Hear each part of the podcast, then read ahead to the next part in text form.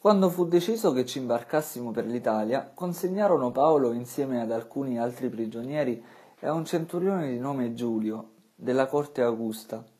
Salimmo su una nave dalla città di Adramitto, che stava per partire verso i porti della provincia d'Asia, e salpammo avendo con noi Aristarco, un macedone di Tessalonica. Il giorno dopo facemmo scalo a Sidone e Giulio, trattando Paolo con benevolenza, gli permise di recarsi dagli amici e di riceverne le cure. Salpati di là, navigammo al riparo di Cipro a motivo dei venti contrari, e attraversato il mare della Cilicia e della Panfilia, giungemmo a Mira di Licia. Qui il centurione trovò una nave di Alessandria diretta in Italia e ci fece salire a bordo. Navigammo lentamente parecchi giorni, giungendo a fatica all'altezza di Cnido. Poi, siccome il vento non ci permetteva di approdare, prendemmo a navigare al riparo di Creta, dalle parti di Salmone. La costeggiammo a fatica e giungemmo in una località, chiamata Buoni Porti, vicino alla quale si trova la città di Lasea. Era trascorso molto tempo e la navigazione era ormai pericolosa, perché era già passata anche la festa dell'espiazione. Paolo perciò raccomandava loro, uomini, vedo che la navigazione sta per diventare pericolosa e molto dannosa, non solo per il carico e per la nave, ma anche per le nostre vite. Il centurione dava però ascolto al pilota e al capitano della nave più che alle parole di Paolo. Dato che quel porto non era adatto a trascorrervi l'inverno, i più presero la decisione di salpare di là, per giungere, se possibile, a svernare a Fenice, un porto di Creta esposto all'Ibeccia e al maestrale. Appena cominciò a soffiare un leggero scirocco, ritenendo di poter realizzare il progetto, levarono le ancore e si misero a costeggiare Creta da vicino.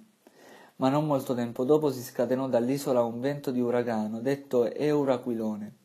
La nave fu travolta e non riusciva a resistere al vento. Abbandonati in sua balia andavamo alla deriva, mentre passavamo sotto un isolotto chiamato Cauda. A fatica mantenemmo il controllo della scialuppa, la tirarono a bordo e adoperarono gli attrezzi per tenere insieme con funi lo scafo della nave. Quindi, nel timore di finire incagliati nella Sirte, calarono la zavorra e andavano così alla deriva. Eravamo sbattuti violentemente dalla tempesta e il giorno seguente cominciarono a gettare a mare il carico. Il terzo giorno con le proprie mani buttarono via l'attrezzatura della nave. Da vari giorni non comparivano più né sole né stelle continuava una tempesta violenta. Ogni speranza di salvarci era ormai perduta. Da molto tempo non si mangiava. Paolo allora alzatosi in mezzo a loro disse Uomini, avreste dovuto dar retta a me, non salpare da Creta, avremmo evitato questo pericolo e questo danno. Ma ora vi invito a farvi coraggio, perché non ci sarà alcuna perdita di vite umane in mezzo a voi, ma solo della nave.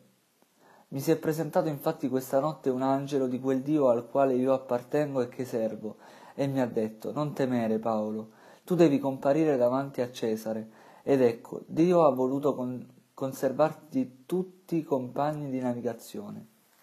Perciò, uomini, non perdetevi di coraggio, ho fiducia in Dio, che avverrà come mi è stato detto. Dovremmo però andare a finire su qualche isola.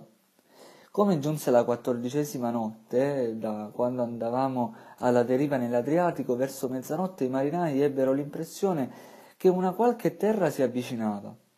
Calato lo scandaglio, misurarono venti braccia. Dopo un breve intervallo, scandagliando di nuovo, misurarono quindici braccia.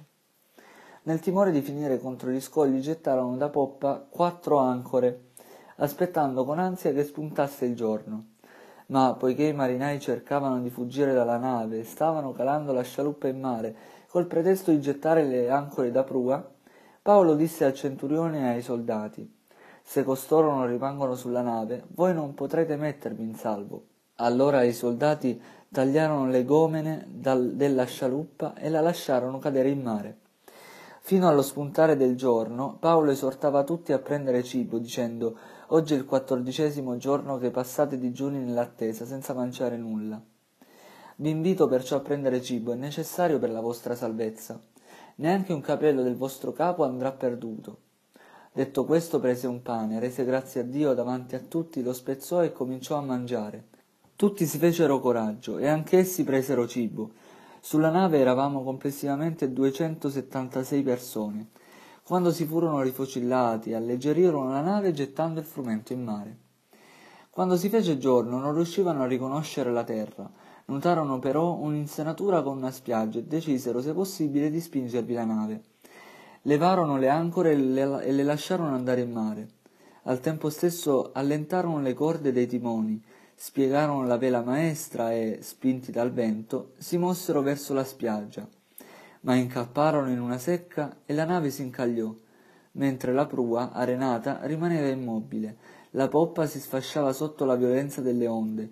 I soldati presero la decisione di uccidere i prigionieri per evitare che qualcuno fuggisse a nuoto ma il centurione, volendo salvare Paolo, impedì loro di attuare questo proposito.